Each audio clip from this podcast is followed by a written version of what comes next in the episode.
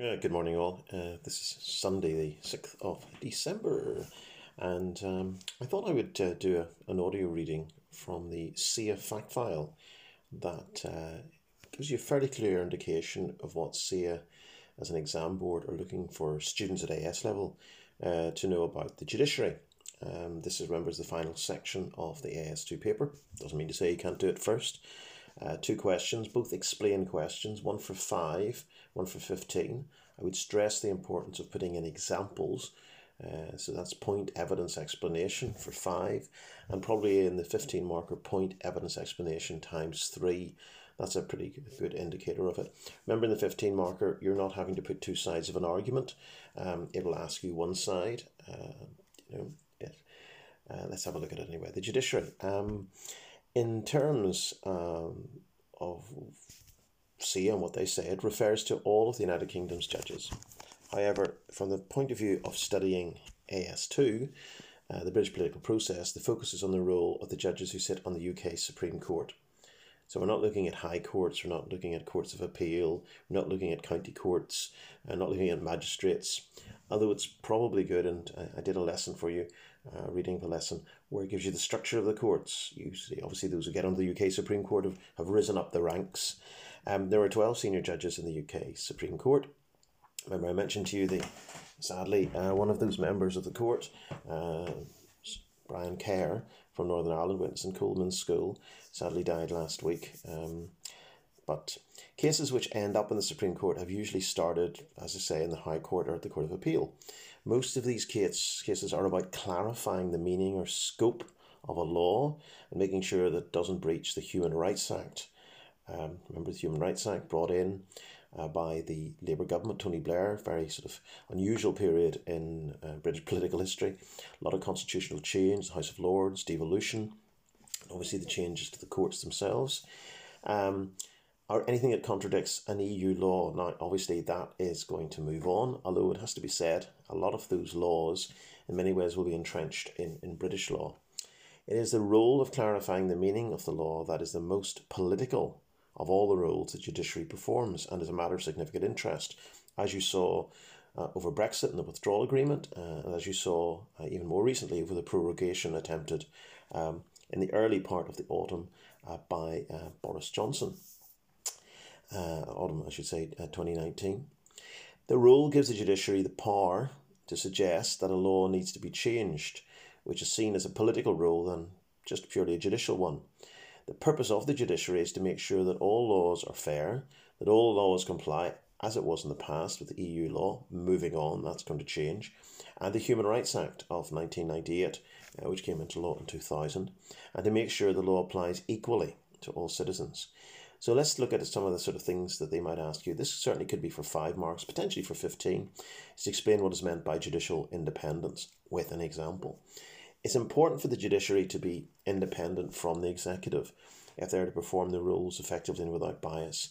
Those of you studying history will obviously think of judiciaries in countries like Nazi Germany, and where clearly the, the courts were just an extension of, of the Nazi party and very much uh, ruled and governed if you like, made decisions uh, that were uh, clearly uh, not fair and, and equal in any stretch of the imagination. They were extremely biased. There are a number of ways judicial independence has been protected in the UK. The principle that the judges should be free from political control is a key feature of a democratic system. So, how do you ensure independence? So, let's say you got a five marker. Uh, you could simply say, well, one method is security of tenure um, not being easily removed from your post, in other words.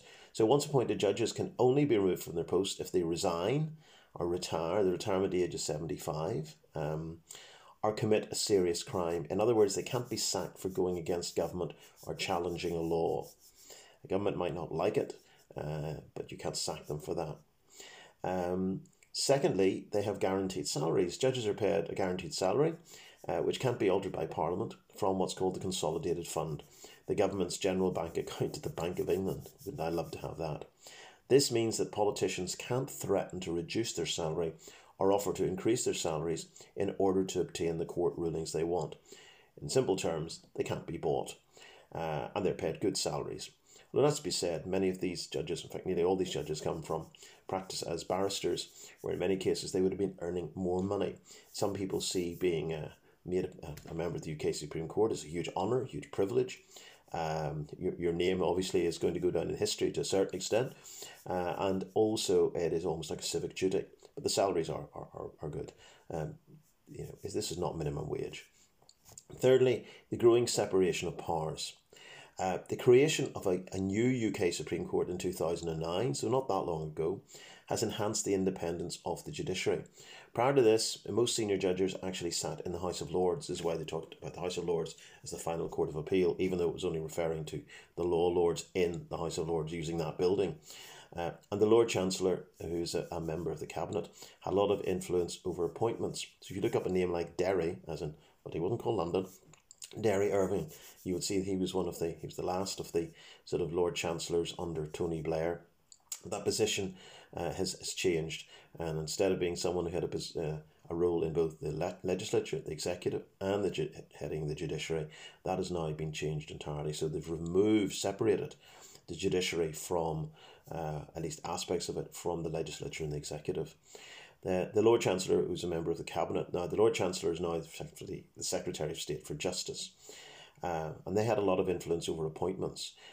There was never really any serious suggestion that these appointments, unlike, say, United States of America, were actually politically motivated, but it was uh, a matter now of transparency and integrity that this should be removed from government. This meant, as I say, the Lord Chancellor had a role in government and the legislature and the judiciary. This was seen as a breach of the principle of the separation of powers, which is arguably seen in some ways as fundamental to an idea of a, a democratic system. Uh, since the passage of the Constitutional Reform Act of 2005, the role of Lord Chancellor has been significantly reduced. Separation of powers is seen as desirable in a modern democracy, and the current roles and responsibilities of Lord Chancellor demonstrate uh, well, hopefully demonstrate very clearly um, that uh, uh, clear separation of powers, uh, which was not previously the case. So it's tidied things up. It's uh, put Britain, if you like, into, uh, shall we say, an area where it can claim, the judiciary operates within a democratic system. Fourth area is an independent appointment system. Uh, again, it was the Constitutional Reform Act of 2005, also created an independent judicial appointments commission to remove some of the power for judicial appointments from the PM. Technically, a Prime Minister could question an appointment that's been made, but uh, that would obviously uh, be a, a, serious constitutional clash, so it hasn't happened. Uh, the other area is training and apprenticeship. Most senior judges have worked their way up through the system. They began their careers as barristers, and they're therefore proud of the profession and unlikely to simply bow to political pressure.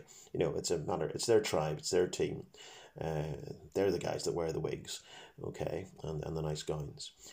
Another area you might be asked about is what's called judicial neutrality. So be careful if you get a question for five or even for 15.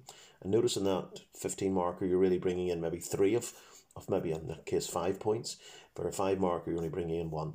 But for judicial neutrality, you'd have to uh, look at something slightly different. So let's be careful about this one. So, what is judicial neutrality? It's different to judicial independence as it simply means judging judges acting impartially. You know, no fear or favor, not taking sides. In other words, judges being able to suspend their personal biases uh, when making rulings about the law. I mean, judges live in the real world. Uh, they've had real experiences. They may have families. Uh, they have maybe attitudes towards, well, you could say things like race. They may have attitudes towards class. They may have attitudes towards um, range of issues. They undoubtedly have a, a political point of view. Are they conservative leaning, Labour leaning, Liberal leaning? Do they not have a party political association? Obviously, they can't be actively involved in politics whilst in uh, their, their roles. Uh, it's impossible to guarantee judicial neutrality. Uh, however, there are many ways of trying to maintain it. So, first of all, there's a degree of anonymity. Judges have traditionally tried to stay out of the public eye and to avoid being drawn into arguments about their rulings. I think I've said uh, that uh, the general rule is you, you're not going to get a judge, a sitting judge, uh, you might get a retired one, uh, giving uh, pontif- pontificating about uh, Brexit or pontificating about the COVID restrictions. Um, Lord Sumption is the example of a retired UK Supreme Court Justice who was very active in the media very active in the press and very active in the public arena and talking about things like COVID restrictions. You also got a restriction on political activity. Judges are not supposed to campaign on behalf of either a political party or indeed a pressure group. And there have been a few examples in the past of, you know, I think it was the wife of a senior judge who was a member of Amnesty International, and by sort of by association, that somewhat created, created a degree of sort of, you know, question the neutrality of that judge. They can vote, but their political views should not be known to the public. So they're not out in the hustings. Uh, they're not they're not sort of having situations at rallies where sort of here comes the judge, here comes the judge. Doesn't happen. And also they have to give legal justifications for arguments. You know, sometimes when a minister gets up in Parliament, you know, as Brandon Lewis did it with the Finucane case and reads out a statement, you know, it, that's not of a standard and not of a quality uh, that you would expect from a, court of law and from a judge. Uh, judges expect to show clearly how they came to their decisions, and this should be rooted in law, not personal preference. So they have to quote the law, reference perhaps previous cases, reference key principles about justice, natural justice, etc. Um, they're much more like surgeons, really, in the sense they have to go and explain every aspect of what they've done, why they're doing it, why they've come to that conclusion. Supreme Court decisions are available to the public on the Supreme Court's website. Worth maybe going there and have a quick look at them. You'll see these are not political speeches. Uh, these are very long drawn out, very difficult perhaps to read. Uh, you, you know, this is why other legal experts pour over their decisions, uh, look for holes in them, look for maybe opportunities, particularly if you lose in a particular case, for opportunities to challenge it. Um, anyway, the neutrality of judges is questioned because of their background. So this is where you might get a question. Explain maybe reasons why uh, judicial neutrality is questioned uh, because of their background, which continues to be a reflection of a narrow section of society. Most judges still tend to be white middle class men who have been privately educated and have attended possibly Oxford or Cambridge. It's a far cry from the norms and calls uh, uh, norm and calls into question their ability to truly identify with wider society.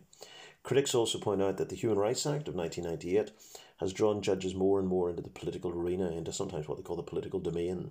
This is called the politicisation of the judiciary, and it's generally seen as something to be avoided.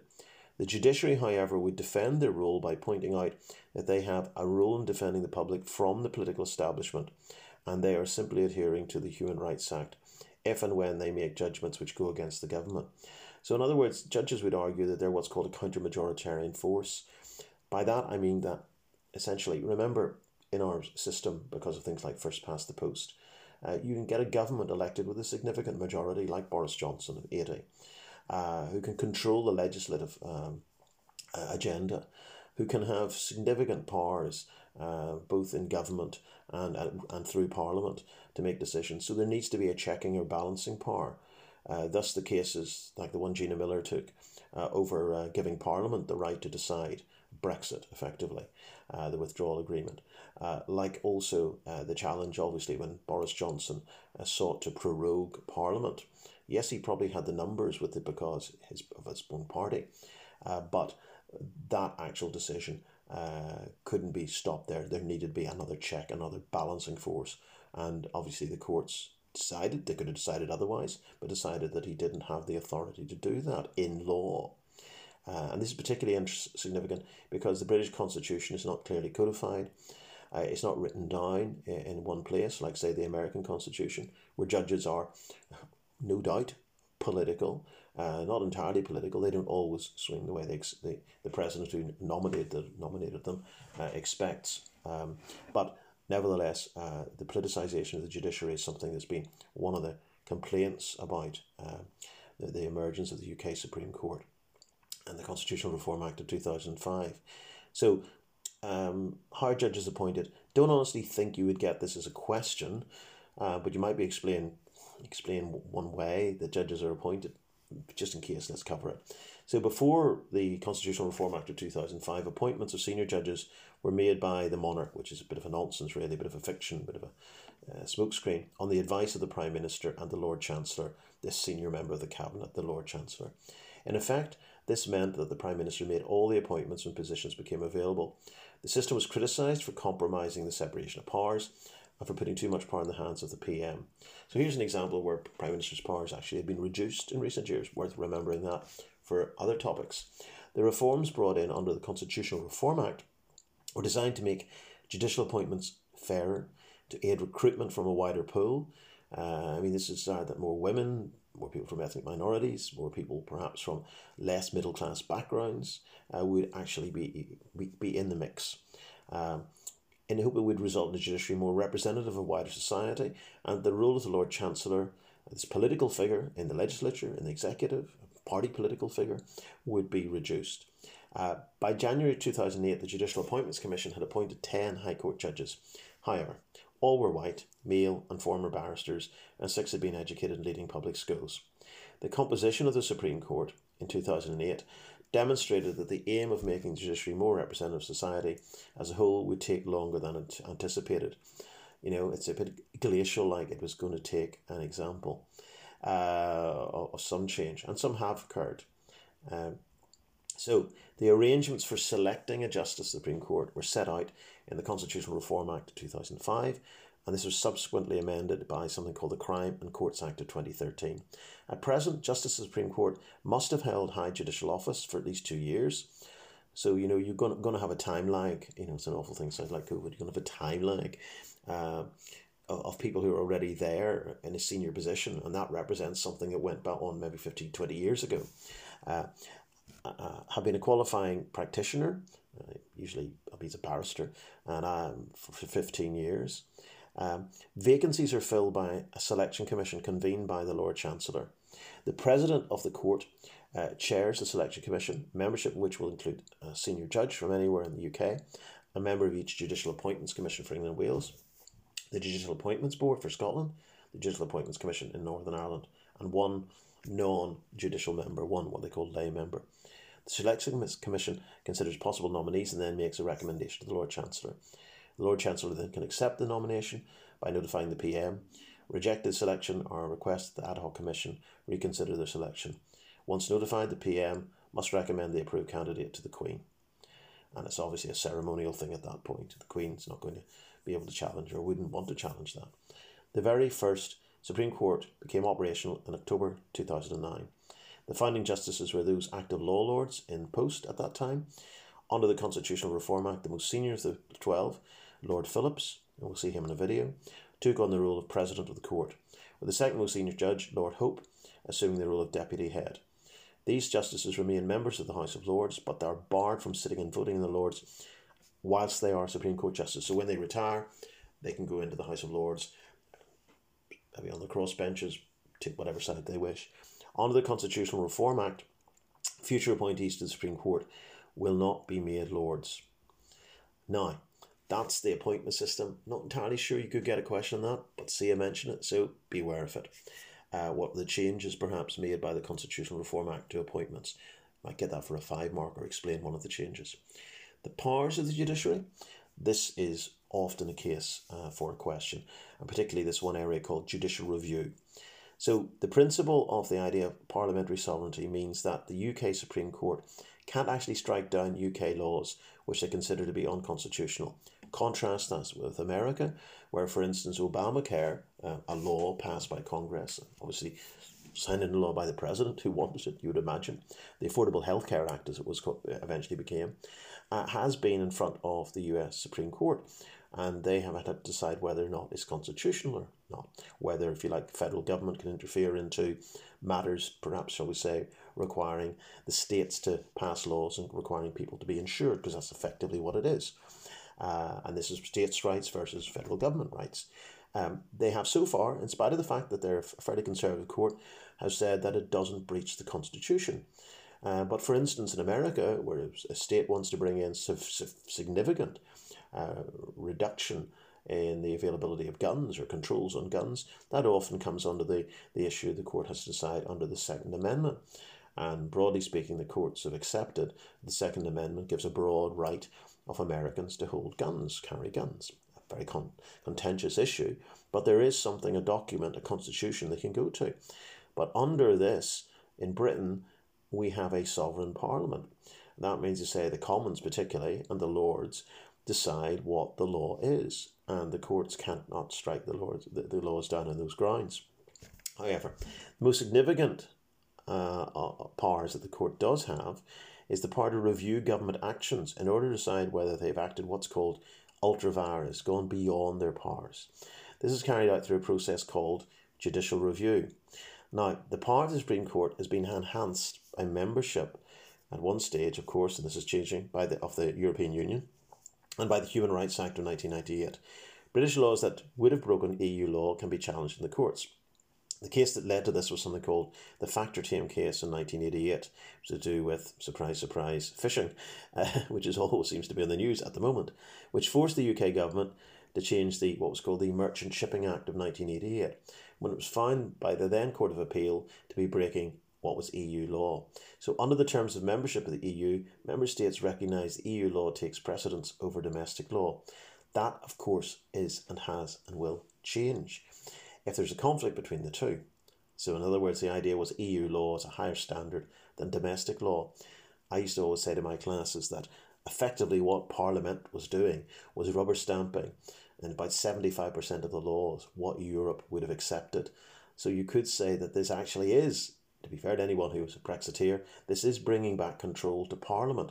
Though some people cynically say it's really giving control back to a minority of the population who vote in elections, who elect a party into power with a majority for four or five years, and we're losing some of the checks and balances. So, thus, what the courts are able to do or not able to do after uh, well, we have left the European Union will be of some significance because the EU part of it is largely out of the window. So the Human Rights of 1998, Human Rights Act of 1998 has been given the Supreme Court greater scope for activity. Under the Human Rights Act, UK courts can issue what's called a declaration of incompatibility, where a parliamentary statute appears to violate the rights guaranteed. Parliament is not, however, obliged to amend the offending statute. In the same way, as I said during the week, uh, Brandon Lewis uh, was uh, accepting that the government had broken Article 2 of the Human Rights Act uh, in their uh, failure uh, to, shall we say, accept and follow up and deal with the collusion that occurred in the murder of Pat Finucane back in 1989. However, they are not holding a public inquiry, as he says at this stage. Um, and you can read into that whatever you want, but most people reckon they're not going to hold a public inquiry at all because of political sensitivities, because it affects obviously members of the state going back 20, 30 years. And uh, that's the end of the matter. So the next area is the Supreme Court itself. Um, you might be asked to explain maybe a feature of it, some aspect of it, but the Supreme Court itself was established in, um, in order to address a number of issues. First of all, concerns that the previous system failed to provide a proper separation of powers, particularly with regard to the role of the Lord Chancellor in the presence of law lords in the upper houses of Parliament. Secondly, criticisms of the way that senior judges were appointed. And thirdly, widespread confusion over the work of the law lords. I say, what were they? Were they in the legislature or were they were they actually just judges? Whilst the Supreme Court did resolve some of these matters, its creation also raised expectations that it would receive new powers. It has, however, continued to do the same work as the law lords with very little change.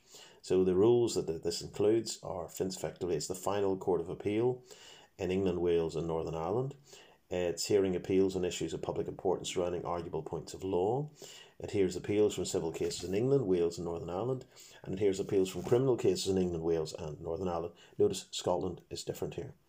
Um, the impact of the Supreme Court. The appointments procedure is more transparent and more politically independent. There has been no change to the actual powers of the judges, no more, no less.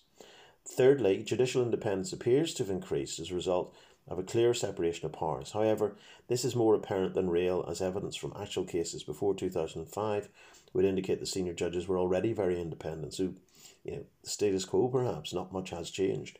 They were already feeling a sort of sense of independence and a role to play. Uh, Possible future impacts. Uh, the new building raises the profile of Supreme Court, um, Middlesex Guildhall, uh, right across the road from the Palace of Westminster, um, near Westminster Abbey, which may enhance its role in the future. Uh, secondly, lifting restrictions on television cameras and introducing some televised sessions should demystify the role of the judiciary, and we saw that, and you'll see that as well uh, when we look at a few videos. It changes the way rulings are delivered. For example, the text of Supreme Court rulings can be read via the Supreme Court's website. All of these changes are likely to gradually change the relationship between the Supreme Court and other branches of government. Then, assessing the powers of the Supreme Court. Now, this would obviously come into the kind of 15 mark question uh, to explain. The Labour government in 1997 set out to try to clarify the rights of UK citizens by means of three key pieces of legislation. So, there was the Human Rights Act of 1998, there was the Data Protection Act of 1998, and the Freedom of Information Act of 2000. And you see, for instance, in a lot of, say, television, radio programs, that uh, journalists have sought freedom of information request so that information that might not have been formally released is released uh, for you know, investigative purposes uh, to draw to light perhaps a, a wrongdoing or um, some misconduct. The Human Rights Act incorporated most of the articles of the ECHR, European Convention on Human Rights, into UK law. That is not a EU thing. This permits UK citizens to pursue cases under the European Convention of Human Rights through UK courts as opposed to having to go to the European Courts of Human Rights in Strasbourg. So it saves, arguably, one of the great things about that is uh, to be able to go to Europe to conduct a case is much more expensive than doing it at home. So it saves you the, the journey, but saves a lot of legal costs as well. In summary, the Human Rights Act codified the 18 articles of ECHR into British law. The Human Rights Act has been cited in a number of high profile cases since it was introduced and has been regarded as making it easier for the Supreme Court to both protect citizens' rights and hold government to account. Two examples of the application of the Human Rights Act are first of all, the decision by the court to impose a lifetime ban on revealing the new identities of the two boys who killed a little daughter called Jamie Bulger. Some reference to that awful case um, in uh, the, the Belfast High School website. The court uh, cited Articles 2, 3, and 8 in their decision. And then, secondly, the Mental Health Act of 1983 was challenged on the basis that it reversed the traditional burden of proof and was therefore discriminatory towards those convicted of offences who had a mental health issue. The case was taken by a convicted murderer who was being held at Broadmoor Psychiatric Prison, and his objection was that he had to prove he was cured before he was released. The court upheld his appeal, citing Articles 5 and 6 of the Human Rights Act in their ruling. The Human Rights Act has featured heavily in a number of judicial rulings, particularly post 9 11. Following the events of 9 11, the government introduced a raft of what were called emergency powers legislation, many of which infringed upon citizens' rights. In some cases, which have come to the courts, uh, the Supreme Court has supported the government, but in others, they have ruled against them. Examples include the following. Firstly, the Anti Terrorism, Crime and Security Act of 2001 allowed the indefinite detention of foreign terrorist suspects Initially, this was seen as permissible as Article 15 of the ECHR allows for the suspension of normal rights if there is a public emergency threatening the life of a nation. However, in December 2004, the court declared Section 23 of the Act to be incompatible with ECHR. Secondly, a famous one known as the Belmarsh ruling. In 2004, a case was heard by the then Lower Lords challenging the Anti Terrorism Crime and Security Act. In a case called A and Others, Vice Secretary of State for the Home Department, Home Secretary, the indefinite detention of terrorist suspects was judged to be in contravention of Articles 5 and 14 of the Human Rights Act. This became known as the Belmarsh case, as the detainees were held in that particular prison. In June and August 2006, the High Court found that control orders allowed under the 2005 Prevention of Terrorism Act violated Article 5 of the Human Rights Act.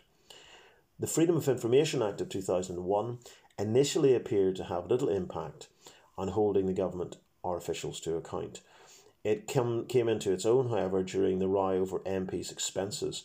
This scandal was revealed as a result of the Daily Telegraph's decision to publish leaked details of MPs' expenses, and the process was initiated when a journalist, Heather Brooke, requested details of these expenses under the Freedom of Information Act. Worth checking that up, Googling that, looking at that. I do remember being on holiday uh, when that, that occurred and uh, reading virtually every day because you were able to get uh, the Daily Telegraph. It was the cheapest newspaper, and every day there was another story about a duck pond or a or a moat or people you know claiming. Um, uh, that they were living in a variety of different houses and claiming sort of um, effectively tax breaks on it. Um, and it, it covered everyone. I remember Peter Robinson, uh, who was the MP for East Belfast at the time. I mean, he had claimed for things to do with sort of a, a very, very fancy attache um, bag, and cost hundreds of pounds, but he was claiming it on his expenses.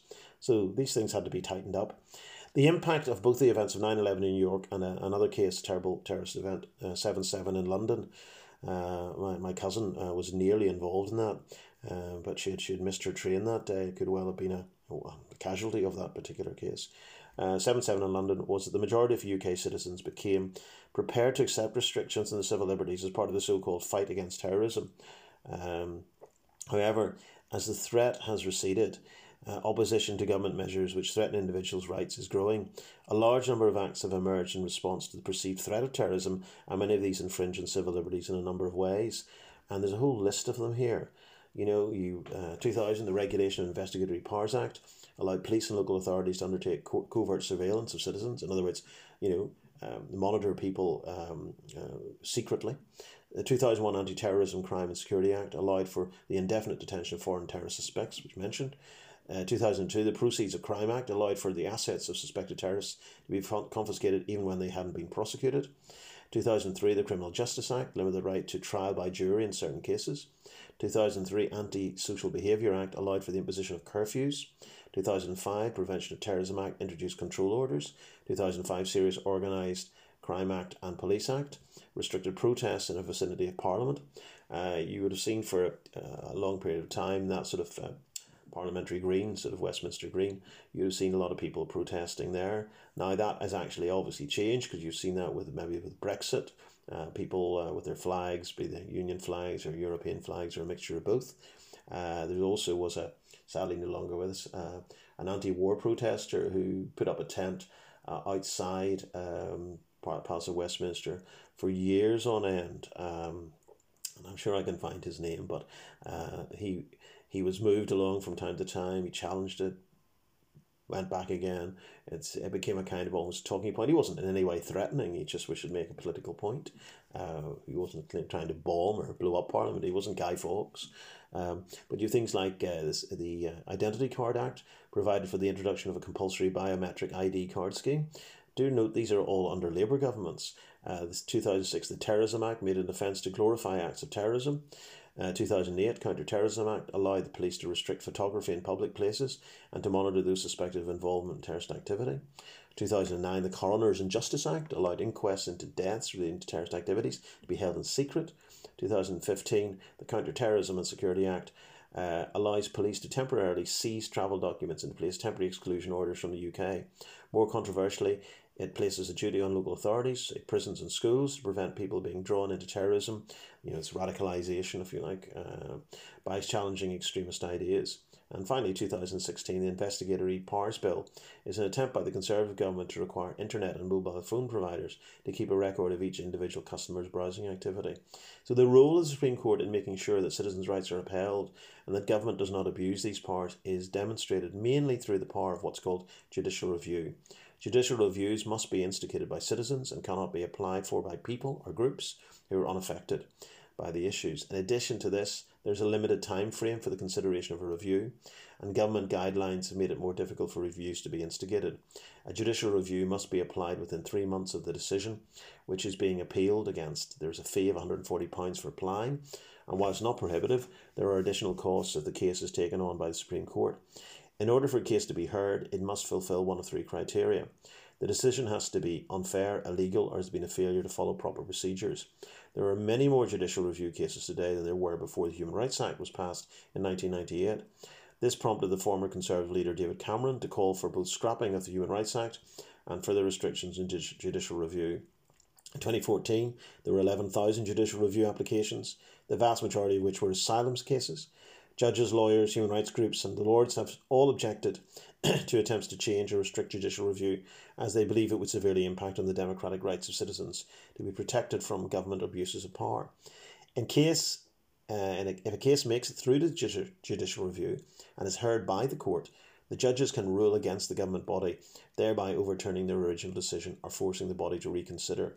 Most judicial reviews are related to a government agency or body, for example, an objection to a housing decision or a welfare issue. Although only one fifth of rulings go against the government, they are an important method of holding the government to account, and as such are one of the main functions of the Supreme Court. Another area is that of judicial inquiries. The second way in which the Supreme Court can hold the government to account and protect democracy is through the holding of judicial inquiries. These are very different to judicial reviews as they are often held a long time after the events and are usually set up by uh, a later government to investigate an issue or event which happened under a previous administration. Therefore, judicial inquiries are often not about holding the current executive to account, um, but more a way of uh, making sure that all governments know that their actions will have consequences and that abuses of power or failures to follow due procedure may come back to haunt them. The main drawback with inquiries is the amount of time they take to reach the conclusions and the sheer cost of holding these inquiries, e.g., the Saville inquiry, also known as the Bloody Sunday inquiry, cost £190 million and took 12 years to complete. Um, I used to, when I was at school, we used to be involved in mock trial competitions. Uh, one of the barristers who helped us, a guy called Brian Kennedy, uh, was a QC, so a very senior um, barrister, and he was involved uh, in, in essentially the, the, the inquiry for over 12 years. And he used to tell me, you know, the, the costs he got when I was getting something like 35p a mile for, for, for travel allowance, because sometimes as a teacher you had to sort of take people to various places. Um, he was getting uh, about three times that, and travel. He was traveling up from Belfast, lived off the Lisburn Road, up to Derry every day. Uh, well, often every day. So you can imagine even his travel costs were significant. Um, and uh, a man, by the way, big big family. So I have to say he probably needed the money. Uh, he's now retired. Uh, that has caused many people to question if they are worth the expense. It is also increasingly the case that one event can be the focus of several inquiries, which seems more wasteful and unnecessary. Significant inquiries to date have dealt with controversial issues such as institutional racism and the events of Bloody Sunday, making them both significant for wider human rights issues and deeply emotive for the relatives of those affected.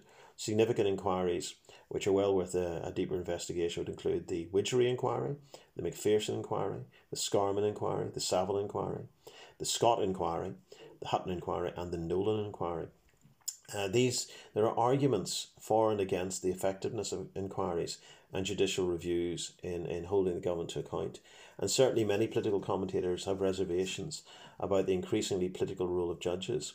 However, a central part of any democracy is the existence of an independent judiciary that is able to uphold citizens' rights and whose justices feel they can redress citizens' grievances if they believe the government has overstepped the mark.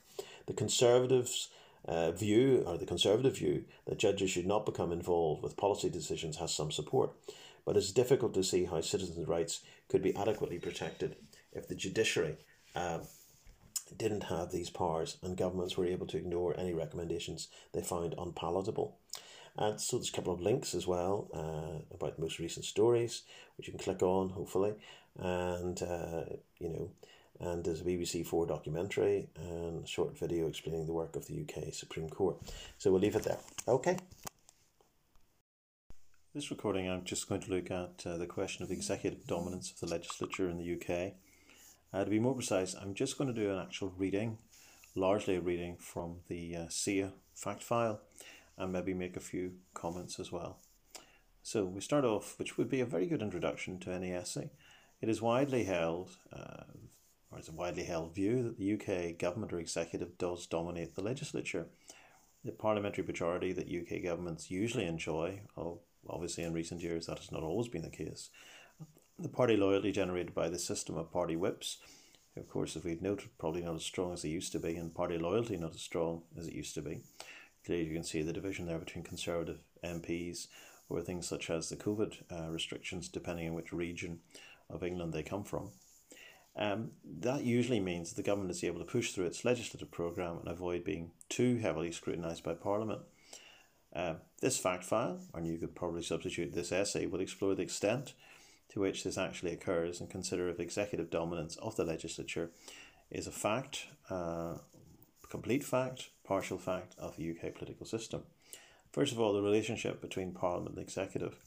In purely constitutional view, and of course the UK doesn't have a codified constitution, so this is based on the writings of people like A.V. Dicey. Parliament is said to be sovereign the ultimate authority, if you like, and therefore it should be the case that the executive or government is not able to dominate Parliament. Dicey argued that the two pillars of the British political system were parliamentary sovereignty and the rule of law. And you can see that over the Internal Markets Bill, how a lot of people were arguing constitutionally that to renege on a law uh, that was being made, or a treaty effectively made with Europe, was a breach of the rule of law, and therefore Britain had let itself down somewhat in respect of this particular uh, pillar. Obviously, uh, parliamentary sovereignty was to the fore when those were arguing, for instance, um, against Boris Johnson and against the Brexiteers um, about the uh, the need to have a proper withdrawal treaty and to debate properly Article 50 when, of course, uh, Johnson was trying to prorogue Parliament. This implies that the executive, of course, is ultimately subservient to Parliament, yet anybody who observes the operation of politics in the UK would know that it is not the case. Uh, Lord Hailsham, way back in the 1970s, described the British system as being an elected or elective dictatorship. The CA resource is incorrect here. But in conflict with this is the all quoted remark is the reality that ultimately Parliament can remove an overbearing executive through powers such as a vote of no confidence which is a pretty rare thing. An actual vote of no confidence that succeeded was way back in the 1970s when James Callaghan, the Labour Prime Minister, was in a minority, and it wasn't terribly hard to topple him then. The elective dictatorship idea, by the way, that uh, Hailsham enunciates, uh, will relate to things like the use of secondary legislation and also the fact that this often comes up when you're discussing the House of Lords and its legitimacy, that the legitimacy of the House of Commons is somewhat questionable. Uh, Johnson's party, on about a 65 68% voting turnout in December 2019, managed with 42% of that vote to attain, under the first past the post system, an 80 seat majority. And a lot of people now question the nature of which power is exercised in Britain and how representative the House of Commons is of the votes in the country. It's why sometimes people argue the House of Lords is more representative in terms of its the representation of the different political parties. So in this section, the various perspectives will be evaluated and the evidence for each assessed. The case for and against executive dominance. Well, the executive undoubtedly has a number of distinct advantages when it comes to asserting its power over the rest of the political system. The ability to set the parliamentary timetable means that the executive can prioritise key policies and matters which are most important to the government at the expense of issues which the opposition may want to see dealt with. The biggest single advantage the government enjoys is, if they have it, the majority in Parliament, and particularly the House of Commons. This allows the government to push through legislation in the vast majority of cases.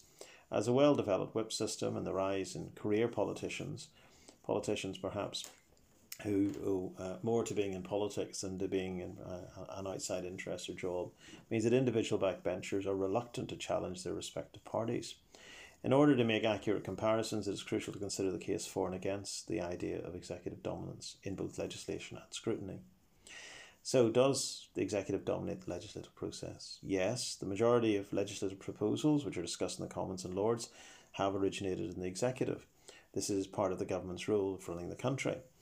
And indeed, the argument is that you know, the role of Parliament is not to run the country, but to hold those who do to account. Having succeeded, if they have, at an election, the government is given a mandate to enact the legislative proposals included in its election manifesto. This ties in, obviously, in the House of Lords when we look at things like the Salisbury Convention. This mandate is a significant advantage, and stats tend to show that between 90 and 95% of all legislation passed has originated in the executive, and only that 3 or 4% originates from things like private members' bills.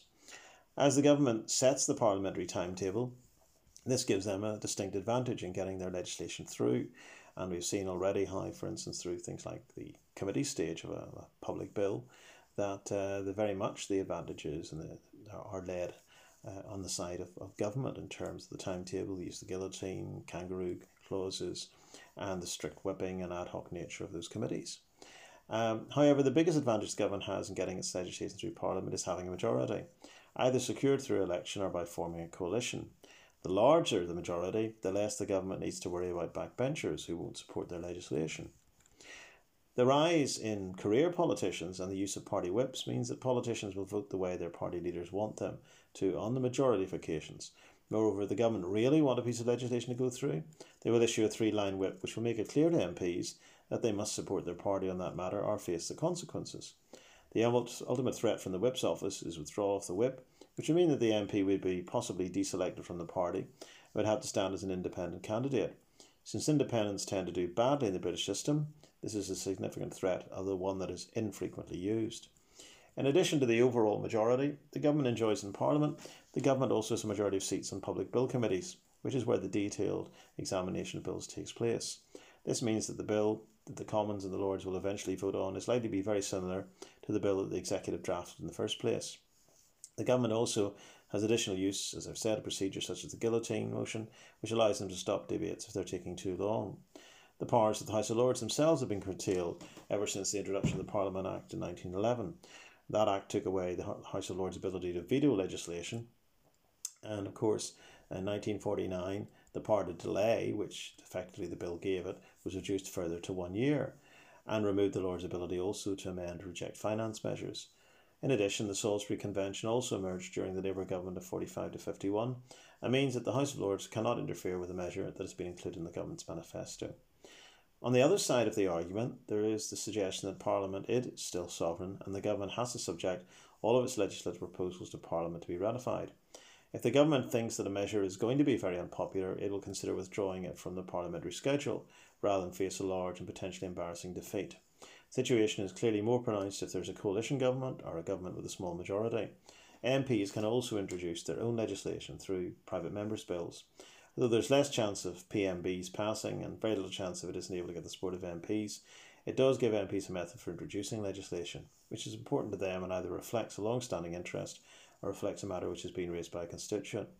Approximately 10 private members' bills get passed each year, although some are on highly pro- high profile controversial matters which the government does not want to be associated with directly, but may like to see introduced by others, such as the 1967 Abortion Act. Other PMBs uh, bills are, are seemingly more mundane topics, but are nonetheless important to MPs. There has been an increase, of course, in backbench rebellions in the last 20 years, which demonstrates that even though there has been a rising number of career politicians, MPs are still prepared to vote against their party if they feel strongly enough about an issue. These backbench rebellions often reflect factions within parties and will occur during the consideration of contentious bills, when parties often find it more difficult to maintain party unity. Public bill committees uh, often make a considerable contribution to redrafting of bills, Although it is true that the government will have a majority of these committees, this does not mean that this will affect their legislative scrutiny of a bill. Most of the work they do is to make sure the bill is legally sound and does not conflict with other departments, or in the past, obviously, with the EU or with human rights legislation. Public bill committees do now take expert advice and will sometimes recommend major amendments which can significantly change the bill from that which the government originally intended. The House of Lords, although its powers has been significantly reduced following 1911 49 Parliament Acts, uh, Cannon does still challenge the government and regularly hands out defeats, some of which require government to make concessions, often before the, the defeat is actually uh, occurs. The House of Lords has experienced itself a resurgence in legitimacy since the 1999 reforms, which saw the removal of the majority for hereditary peers, uh, with only 92 of them remaining. The Lords has come to be seen as more effective than the official opposition at opposing the government, has received some good debates about a surprising range of bills. The Lords have stood up to the government over a range of issues such as detention of terrorists or terrorist suspects, and in recent, recently in the cuts in disability living allowance. Although the House of Lords can technically only delay a bill for up to a year, it is the case that 40% of all bills the Lords tries to stop will not become law. Furthermore, the amendments that the Lords makes uh, to bills are usually taken on board by the government due to the expertise of members of the House of Lords and the lack of tight party allegiances. In other words, the Lords' views are trusted. In terms of scrutiny, select committees are specifically designed to allow Parliament to hold the government to account. These are small and specialised. In other words, MPs stay on these committees permanently, unlike public bill committees, which are ad hoc and only last for the duration of a bill. Membership of select committee is much sought after by MPs, who take their job in select committees very seriously. They can call for expert witnesses, documents, and people to appear before them and give testimony. A select committee shadows each government department and they're designed to make sure that the executive branch is working effectively, spending public money wisely, and not breaking the law or doing anything that's beyond its powers. Select committees write reports, which are taken very seriously. Although the government can try to wriggle out of the report recommendations, they can only do so occasionally, as government, which is seen to be doing this on numerous occasions, will be seen as untrustworthy by the public. Some of these committees are extremely powerful, such as the Public Accounts Committee or the Estimates Committee, both of which have a big part to play in keeping an eye on the public finances. Question time in both the Commons and Lords is another significant way for Parliament to hold the executive to account. There are two types of question time PMQs and Ministers' Question Time. The most significant of these is PMQs in the House of Commons, which is held on a Wednesday at noon for half an hour a week. Prior to Tony Blair's tenure as PMQs would take place twice a week and duration of 15 minutes. Blair argued that a one half hour slot would make it more effective and reduce the pressure on his nerves. Blair reportedly said that he dreaded question time every week. Other prime ministers have said that the same, suggesting that it's a good way to keep the government on its toes. During question time, the prime minister will be asked questions about major policy initiatives or about matters which are of concern for individual MPs and their constituencies. If there's a big crisis that week, either national or international, then they will expect to be asked about that. Whilst the PM will have advance notice of the first question, the MP asking the question can ask a supplementary. The Prime Minister will not have notice of, and is a question which may catch them out. The other type of question sees government ministers question at length. This can be for two to three hours once a month about what is happening in the department. Debates can give MPs an opportunity to question government policy and to draw attention to aspects of policy which are unfair and needed to be changed. The televised coverage of Parliament means that a good point raised in a debate may well be taken up by the public and in the media and may result in pressure on the government to change that policy or approach. Adjournment debates give opposition MPs an opportunity to raise any matters of concern of them and happens at the end of each day that Parliament is sit- sitting, likewise with early day motions. Written questions are also frequently used by MPs, particularly when dealing with constituency matters. These are an effective way to get something addressed as they require written response. It's much harder for a minister to wriggle out of something if they have already committed to it on paper. But no to all of these points. The government can use its majority on select committees to try to influence reports in their favour. Failing that, the government can use the team of lawyers and other experts who work in the Prime Minister's office and the Cabinet office to try to wriggle out of self-select committee findings. The government won't reject or ignore select committee reports all the time, but they can reject them some of the time, and there's very little the select committees can do if the government doesn't follow up their recommendations. The PM is, moreover, well prepared for question time. They will have their answers drafted by a team of civil servants and other junior ministers. The individual style of Prime Minister makes some Prime Ministers more successful at this, for example, Cameron had a media background and was adept at handling even the trickiest of question times. A Prime Minister who performs well at question time looks stronger, probably, and is more likely to be kept on as party leader. The PM should be able to dodge any potentially difficult question either by avoiding answering a question or by turning it to their advantage. There are planted or pro government questions which are designed to support the PM, and the governing party, by drawing attention to a policy or initiative which the MP asking a question will claim is working well. These give the PM an opportunity to try to show the public the government is working. Ministers' questions are not as big a spectacle and are not as well attended as PMQs. However, the Minister for significant departments such as health will get a full turnout, whereas ministers for smaller departments such as Wales and Northern Ireland aren't likely to have as many MPs interested in what they have to say. Debates can be curtailed by a government using, for example, a guillotine motion. The government's inbuilt majority and better resources are also help in making sure that debates in Parliament rarely catch the government out totally. Written questions are rarely on big picture issues, but are more likely to be on specific constituency matters. Although they may force a minister to address a particular issue, they're not really holding the whole government to account. And in some cases, uh, it can be said that the, the question can't be answered because of cost, because of commercial sensitivity, because of national security. Uh, these so called uh, sort of tactics are often used by government. And that essentially uh, probably uh, con- concludes it, except to say recent research by Meg Russell and others attempted to test the accuracy of widely held belief the executive dominates the legislative process. Their work considered the amendments made to 12 parliamentary bills, including the Welfare Reform Bill and the Identity Documents Bill. The conclusions they reached were that the appearance of executive dominance distorts reality. By examining amendments to the bills listed above, the researchers demonstrated that through the amendment process, Parliament still has a significant degree of influence over legislation. Furthermore, they discovered that Parliament has a greater de- degree of pre legislative influence than is often assumed, so that the executive will react to what they anticipate Parliament's response to be. The government will not risk alienating their own backbenchers, uh, nor will they court defeat in the Lords. In this respect, we can see that both members of the House of Lords and backbenchers have some influence over legislation. And in conclusion, the research carried out by that team is a reminder that it shouldn't be automatically assumed that the accepted view of the relationship between the executive and legislature is the correct one. As with relationships, the reality is often more complex than it first seems. The size of the government's majority has significant impact on the extent to which the executive can and will dominate the legislature. Similarly, the external political and economic environment, that's in terms of economic downturn at the moment and COVID, clearly government is on a, under a lot more pressure and a lot more focus on what they do. These factors will have a huge impact on the relationship between the executive and parliament, the more substantial the majority, the more the government can ignore backbench rebellions, as was often seen during the Blair government's first term in office. Similarly, a coalition government or a government with a small majority needs to be more careful about backbench discontent and is more likely to avoid putting forward unpopular legislation or making, perhaps to make concessions in the first place. And there we go.